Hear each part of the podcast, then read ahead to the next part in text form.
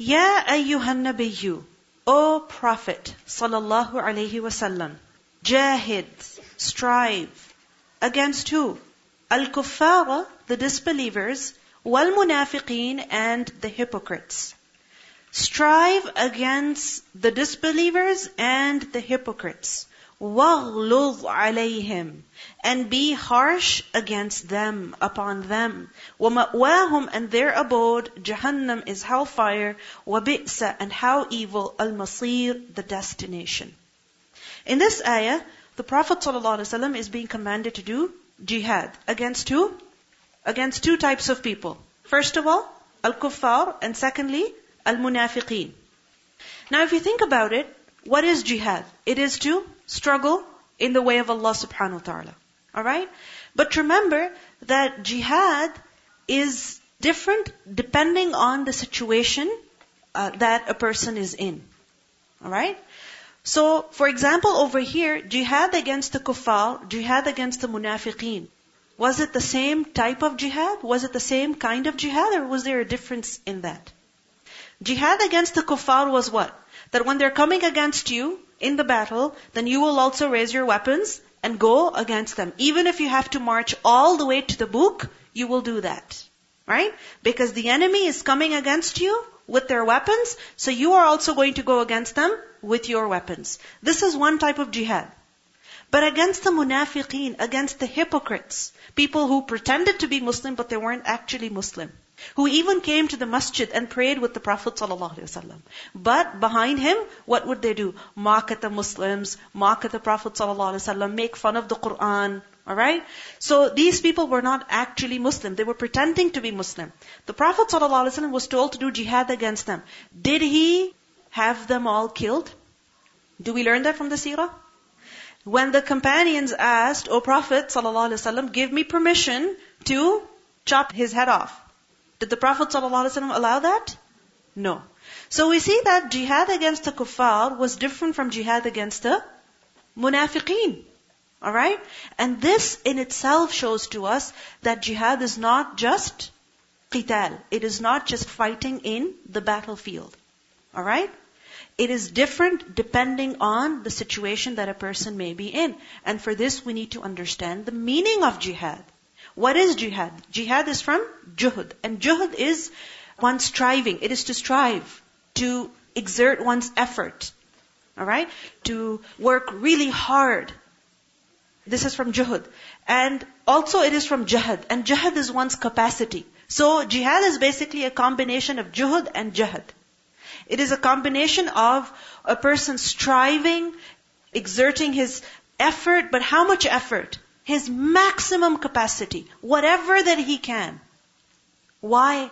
Why is a person striving to his maximum ability? For what purpose? When is it that you have to spend every bit of the strength that you have, you spend it, you exert it. Why?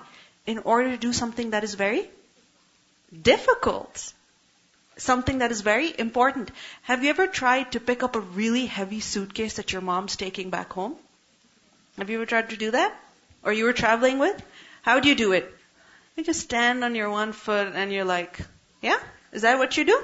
What do you do? Got both your hands together and you go, right, right? This is what you are striving and you're exerting your maximum capacity. Because what you have at hand is something very difficult. Alright? It is something very, very difficult. Now, it is difficult, but why are you picking it up? Why do you have to lift it? Because you need to weigh it. Do you ever say, forget it, don't weigh it, we'll just go to the airport and we'll find out how much it weighs? Would you ever do that? Have you ever done that? What happened? You were asked to take things out of your suitcase because it was too heavy. Have you ever seen that at the airport? Right? People struggling, looking for another bag, or arguing with the people so that they can get their suitcase through. Right? Now, you have to put in that effort, lift up that suitcase, because if you don't do that, you're not gonna get through. Right? You're not gonna get through. You're not gonna get your boarding pass. You're not gonna get into the aircraft. You can't go to your destination. You have to go through that effort, through that striving.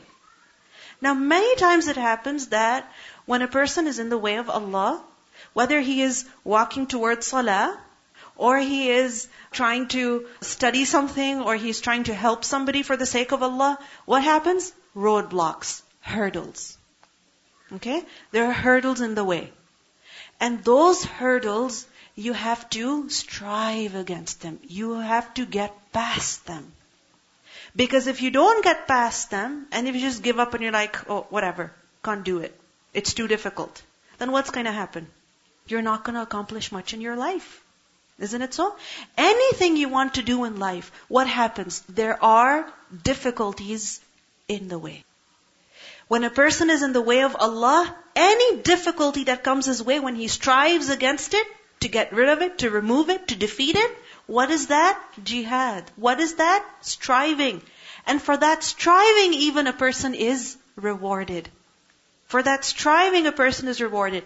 This is why jihad is of different types. One is that a person is struggling against himself.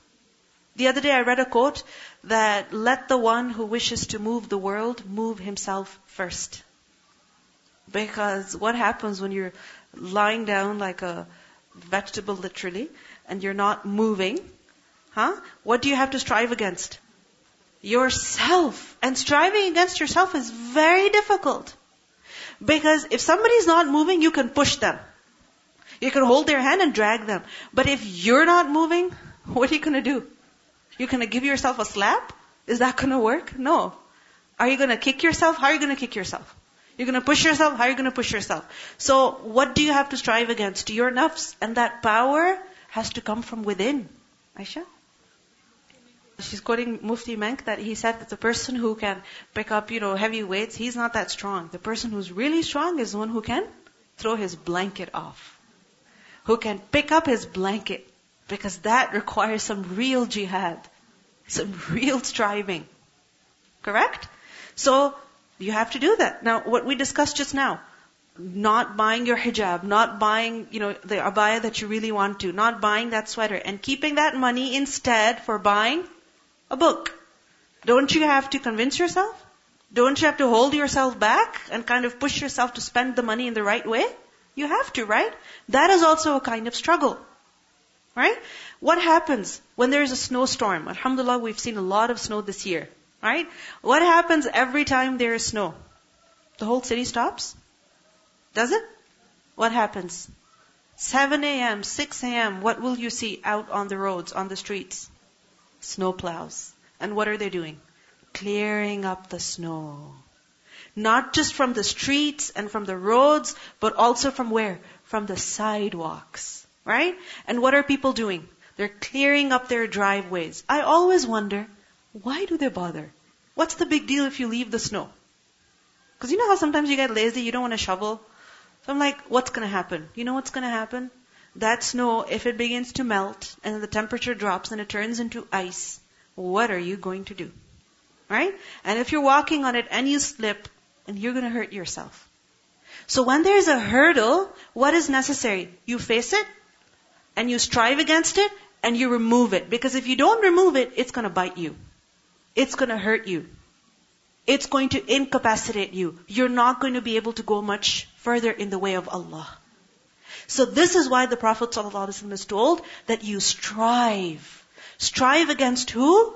The kuffar, those who openly come against you, but also these munafiqeen who are biting you from within, who are harming you from within who are making the rest of the Muslims weak by their comments and by their laziness and their lies and their mockery. You have to strive against them also. And in particular, what is mentioned? وَغْلُظْ عَلَيْهِمْ Be harsh against them. وَغْلُظ is from غَيْن لَام ظَا and غِلظة is to be harsh. It's basically used for thickness and roughness of something. When the word غِلظة is used towards someone, it means to be harsh in dealing with them. Not in speech, but in dealing with them. We think being harsh with someone means that you yell at them and you insult them in public and you use swear words against them. Right? You yell at the top of your voice. This is what harshness means. Is that effective? Is that effective? No. It's not effective.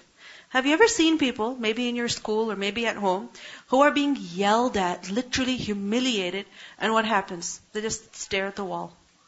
They just stare at the wall and they completely ignore the person who's yelling at them. Or what happens? They put their headphones on. Hmm? Or they turn the television on. Or they yell back, or they just get up and they leave. Is it effective? Is it effective? It's not effective. What is more effective than when you're harsh in dealing with someone? In dealing with them, how? Like for example, the Prophet ﷺ, he is being told over here, وَغْلُظْ عَلَيْهِمْ Be harsh with them. How? Because previously he was very lenient with them. What happened? When the munafiqeen would come, present their excuses, what would he do? Okay, fine. And he would turn his face away. Right?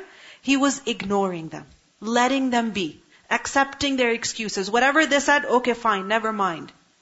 But now he's being told, no, you have to be tough with them. Meaning if they come up with an excuse, don't just accept it. If you've heard that they have said something, don't just ignore it. Confront them. And did the Prophet ﷺ do that? Yes. In the journey back from Tabuk, when the Prophet ﷺ was told that this is what some of the munafiqeen are talking about, meaning against you, against the Muslims, the Prophet ﷺ confronted them. He asked them, did you say this? Right? So, this was the harshness, but this was just the beginning. So the Prophet ﷺ is told that وَغْلُظْ عَلَيْهِمْ Be strict and harsh with them, meaning when you're dealing with them, don't be gentle anymore, don't be lenient with them anymore, you have to be tough now. And this is a huge lesson. That when you see that someone is you know, lying to you, cheating with you, then what happens at the beginning? You're like, okay, never mind. You ignore them. But then if you see the same kind of attitude getting worse and worse, what is necessary? That you put your foot down. Right? And you confront them. Does it ever happen that you're, you know, fooling around in your class and your teacher, she ignores you? Right? And then what happens eventually? What happens eventually? She gives it to you. Then you get in trouble. Correct? So, likewise, the Prophet ﷺ is told that you cannot be lenient in dealing with them anymore. You have to be tough with them. Why was he told to be tough with the munafiqeen? Why? Like, for example, if a child is misbehaving at the table, the parent ignores, but then eventually says, get up, time out. Get up, no dinner for you. Why? Yes. To get the message across, alright? And, yes their behavior doesn't escalate, doesn't get worse. Why else? Yes? They don't repeat it again. One more reason. Yes. Yes. Others don't start imitating them. I have two kids. And I see that when one is misbehaving, the other does the exact same thing. So I have to stop them immediately. Because children pick up on one another very quickly. Very quickly. Just this morning we're having breakfast. My son says, I don't want this. And my daughter who's having her breakfast, she says, I don't want it Immediately imitating her brother. He says, I don't want to use this soap. And she says, I don't want to use it. I don't want this toothpaste. So I don't want it either. They imitate one another. This is within human nature. If you see someone taking it easy with their homework, what do you do? What do you do? You're like, if they can, you know, do it, I can do it too. I can try that too. So this is why stop it right now. وَغْلُظْ عَلَيْهِمْ because they're going to corrupt the rest of the people. These evil habits, this evil trend is going to spread. It is going to escalate. So this is why discipline is very, very important. Somebody was telling me there's this one place where at the workplace there's a big sign, don't feed the seagulls. And there are no seagulls over there. It's a workplace, it's an office building. But it says, don't feed the seagulls. What does that mean? That they have this work culture that if anyone is complaining, you don't listen to them. Because seagulls, what do they do? They squawk and they poo. Right? So they squawk, squawk, squawk until you feed them something. You're like, okay, eat this, go away. But what happens? You feed one or two of them, how many will come? Fifty will come. And then what's gonna happen to your nice car? It's going to be covered in you know what. Right? So what is necessary? That if there is a seagull who's quacking, no matter how tempted you are, don't feed it. Because if you'll feed it, more will come and they will make a mess. Correct? So likewise, at the workplace, they have this rule. Anybody's complaining, fussing, you don't listen to them. You don't listen to them. So what's going to happen when you don't feed the seagulls? They go away, they stop squawking. So likewise, the munafiqeen, they're creating a lot of problems. What is necessary? Now you be tough with them, don't feed them, don't accept their excuses, stop it right there. Stop it right there, because otherwise it's going to affect the rest of the people as well. And this is something that we need to realize also, that if we're complaining too much, or if we're creating negativity, we better stop. Because this negative behavior is going to spread elsewhere. So the Prophet ﷺ is told that be harsh with them, be tough with them, and realize that وَمَأْوَاهُمْ جَهَنَّمْ Their abode is hellfire, both of them. The kuffar and the munafiqeen, their abode is hellfire. Kuffar, okay, understand, they reject Allah subhanahu wa ta'ala, so they're going to hellfire. The munafiqeen, don't they say with their mouths that they believe in Allah in the last day? Yes, they do. But all of that is what? A show. It's just to impress people. There's no faith in the heart. There is hypocrisy, there is disease. And because of this reason, they will also end up in hellfire. وَبِئْسَ الْمَصِيرِ And what a terrible destination it is. يَحْلِفُونَ They swear. From the root letters half, halam, fa.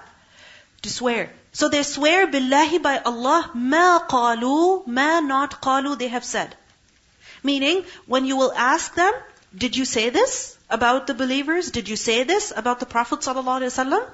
What will they say? By Allah, we never said that. Some people, they have so much bad courage that what happens is that they'll lie outright. They've done something wrong, and when you ask them, did you do it? They'll say, no, I didn't do it. I mean, it's, it's amazing. If you ask someone, they're lying in their bed, there are no traces of wudu on their face. Did you pray? Yeah. Now what are you supposed to do? What are you supposed to do? It's obvious that they have not prayed. Hmm?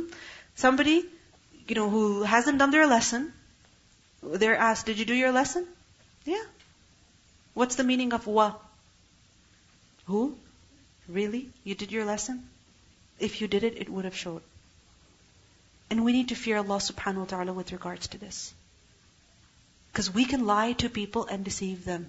And we can swear to them by Allah. By Allah I did this. Wallahi, you can ask this person, you can ask that person. But Allah knows if we actually did it or not. And at the end of the day, who are we answerable to? Who are we answerable to? Allah subhanahu wa ta'ala.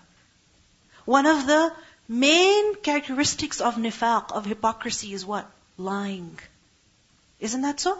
The Prophet ﷺ in hadith, what do we learn? He said that the munafiq has certain characteristics. When he speaks, he lies. So يَحْلِفُونَ بِاللَّهِ مَا قَالُوا They will excuse themselves immediately by lying. And they will say, no, no, no, we never said it. I didn't do this. I didn't do it. She did it. He did it. I'm not to blame. They try to become innocent. How? By lying. They lie openly. يَحْلِفُونَ بِاللَّهِ مَا قَالُوا Allah says, وَلَقَدْ And certainly, قَالُوا They said, كَلِمَةَ الْكُفْرِ The word of disbelief. They said words of disbelief. Meaning they said such words that only a disbeliever would say. A believer would never utter those words. What kind of words? The words they said, you know, in mockery of the Prophet ﷺ, of the believers, of the Quran. وَلَقَدْ قَالُوا كَلِمَةَ الْكُفْرِ Allah says, وَكَفَرُوا And they disbelieved. بَعْدَ إِسْلَامِهِمْ After their Islam. وَهَمُّوا Meaning they accepted Islam, but then what did they do? They committed disbelief. They even went out with the Prophet ﷺ for Tabuk. Imagine. But yet after that they committed kufr. How? By saying words of kufr. And by lying about it openly. وَهَمُّوا And they even went as far as hammu, they intended Bima with that which lam not yanalu they attained. Yanalu is from noon yalam nail to attain. They intended to do something, but they didn't actually end up doing it. They didn't actually end up attaining it. They planned something, they tried to do it, they tried to carry out their plan, but they weren't successful. What is it that they intended? On the way back from Tabuk, back to Medina, the munafiqeen, like we discussed earlier, that they were with one another because the people were divided up into groups and like-minded people stayed together. Alright? So some munafiqeen, they even plotted to kill the Prophet ﷺ. Can you imagine?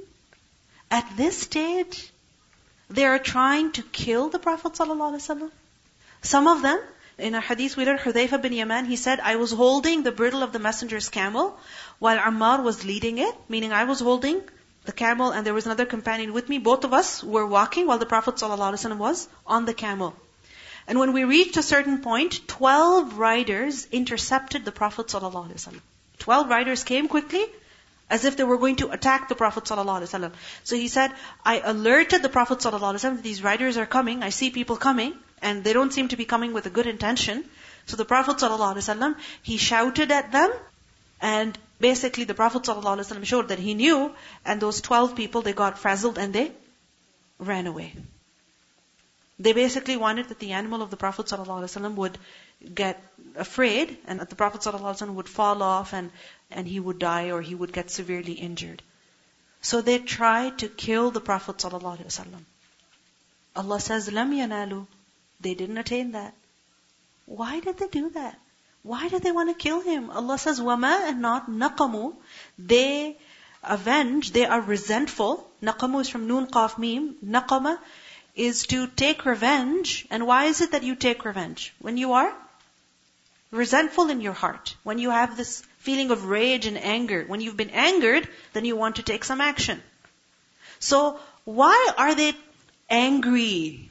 Why are they being resentful to the Prophet ﷺ? Why? Is it just that illa except on that أغناهم الله ورسوله Allah and His Messenger have enriched them?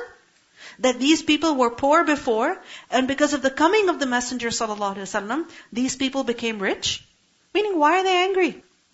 What were they before Islam? What was Yathrib? Yathrib, the name itself, has a very negative connotation. But what happened when the Prophet ﷺ came? That small oasis that no one paid any attention to, no business, no commerce over there. In fact, the Jews who lived in Medina, they had created havoc over there by keeping the two main tribes at war all the time. They supplied to them weapons, and the Aus and Khazraj were constantly fighting against one another. What happened with the coming of the Prophet ﷺ? Their disunity turned into brotherhood, unity, right? Their wars, internal wars, internal conflicts finished, right? And as a result, their forces were channelized against who? The enemy. And this led them to their victory. Before, they hardly had anything. Rather, whatever money they would make, it would be spent on what? On war. Now what happened? Alhamdulillah, they were fighting against who? The enemy, the real enemy, and Allah subhanahu wa ta'ala brought them victory, and as a result, so many spoils, and as a result, business and commerce people were coming into Medina. Medina became completely different by the coming of Islam. And this, all of that is summarized so beautifully that أَغْنَاهُمُ اللَّهُ وَرَسُولُهُ Allah and His Messenger made them rich. They were poor before, and now they became rich. This is why they're angry. This is why they want to kill the Prophet ﷺ. Is this something to be upset about? Min fadli from His bounty, meaning Allah's bounty has been bestowed on them, and this is what they're angry about. فَإِن يَتُوبُوا So if they repent, يَكُ خَيْرًا لَهُمْ It will be better for them. This is the mercy of Allah. That even if these people have attempted to kill Allah's messenger, Allah says if they repent, it will be good for them. وَإِن يَتَوَلَّوْا But if they turn away, يُعَذِّبْهُمُ اللَّهُ عَذَابًا أَلِيمًا Allah will punish them with a painful punishment. Where? في الدنيا in this world, وَالْآخِرَةِ and in the hereafter. وَمَا لَهُمْ And not for them فِي الْأَرْضِ in the entire earth مِنْ وَلِيٍّ Any friend, وَلَا نَصِيرٍ Nor any helper. Meaning, once Allah will afflict His punishment on them, then there will be no friend to save them and no helper to take them out of their misery. Because the people who are deceitful, Who befriends them? Nobody befriends them. People who are treacherous, even their parents don't like them anymore. Right? Even their parents don't like to be with them, don't like to support them anymore. The closest people even will abandon such deceitful individuals. So, in this is a warning. In the previous ayah, we see that the Prophet ﷺ is told, be firm, be severe with the munafiqeen. You see Surah At-Tawbah, at the beginning we learned bara'ah against who? Against the mushrikeen. Correct?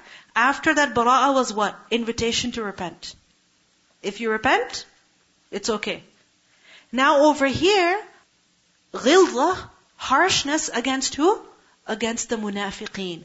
But after that also, what is mentioned? Tawbah. If they repent, good for them. And yet we see that people will single out these verses, take them out of context and say, oh, Islam promotes so much violence against its own people. Is that so? Think about what the munafiqeen tried to do. They tried to kill the Prophet ﷺ. Imagine if there is a person who tries to assassinate the president. You think he'd be spared? You think he'd be spared? No. Harsh measures are going to be taken against him, right? So if somebody is attempting to kill the Prophet ﷺ, they are going to be treated very harshly then. I mean, the mushrikeen, they had a grace period, and the munafiqeen, even they're being offered, if you repent, good for you. Where do you find that opportunity?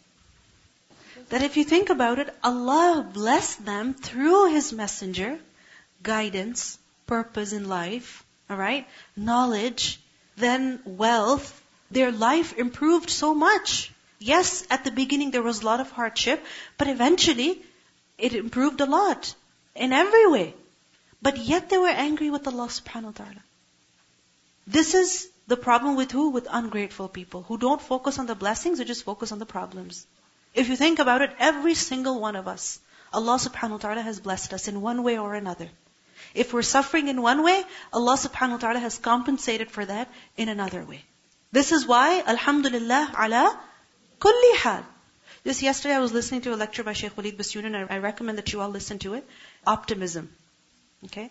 Very interesting story he mentioned about this king. Okay.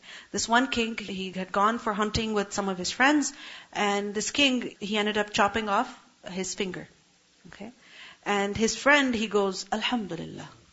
So the king got really furious that I got hurt, my finger got cut off, and you're saying Alhamdulillah?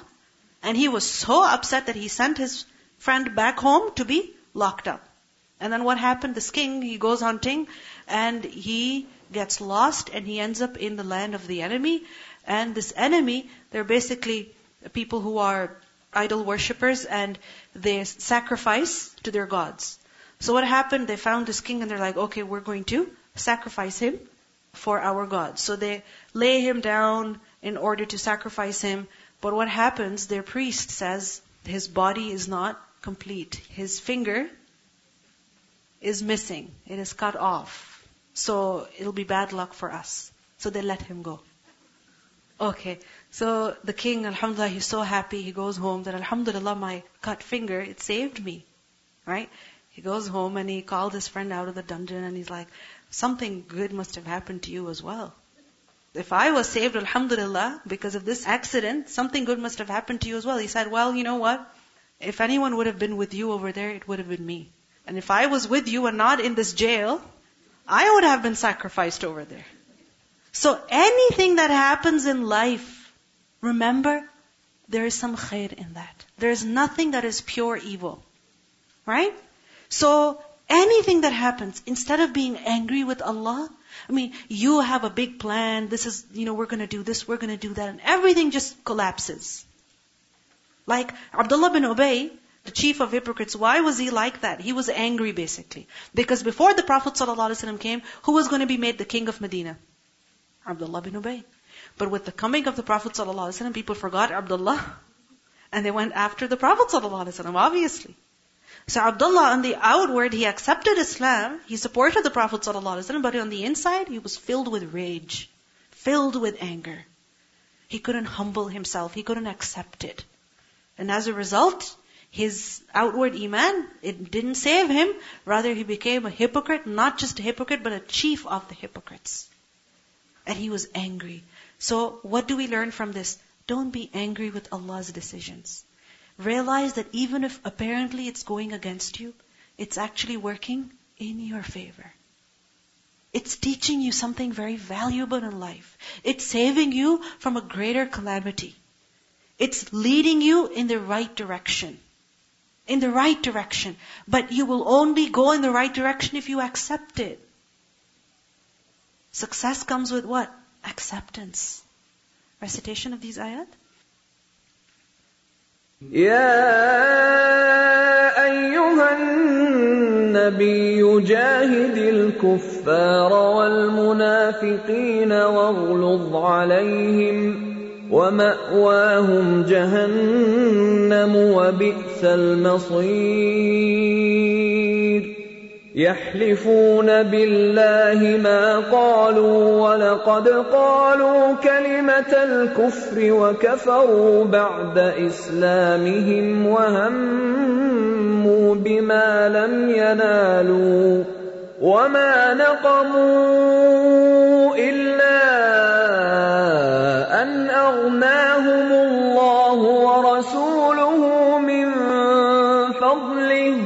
فإن يتوبوا يك خيرا لهم وإن يتولوا يعذبهم الله عذابا أليما في الدنيا والآخرة وما لهم في الأرض من ولي ولا نصير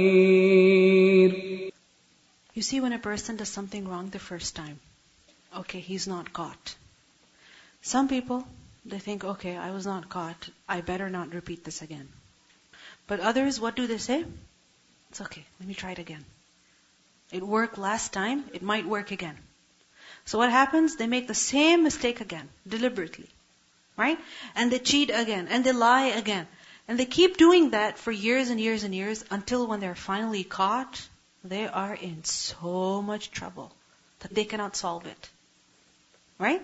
Like, for example, you learn about people who uh, are very, very corrupt when it comes to money or when it comes to different things. So there's a lot of corruption going on. How does it start? Small things, right? A lie here, a false claim here, a false charge over here, and as a result, they go deeper and deeper and deeper. And finally, when they're caught on corruption charges, then there's no going back. If they're sued, even they don't have the money to pay off. Do they? So what happens? What's the only option? End up in jail for a lifetime.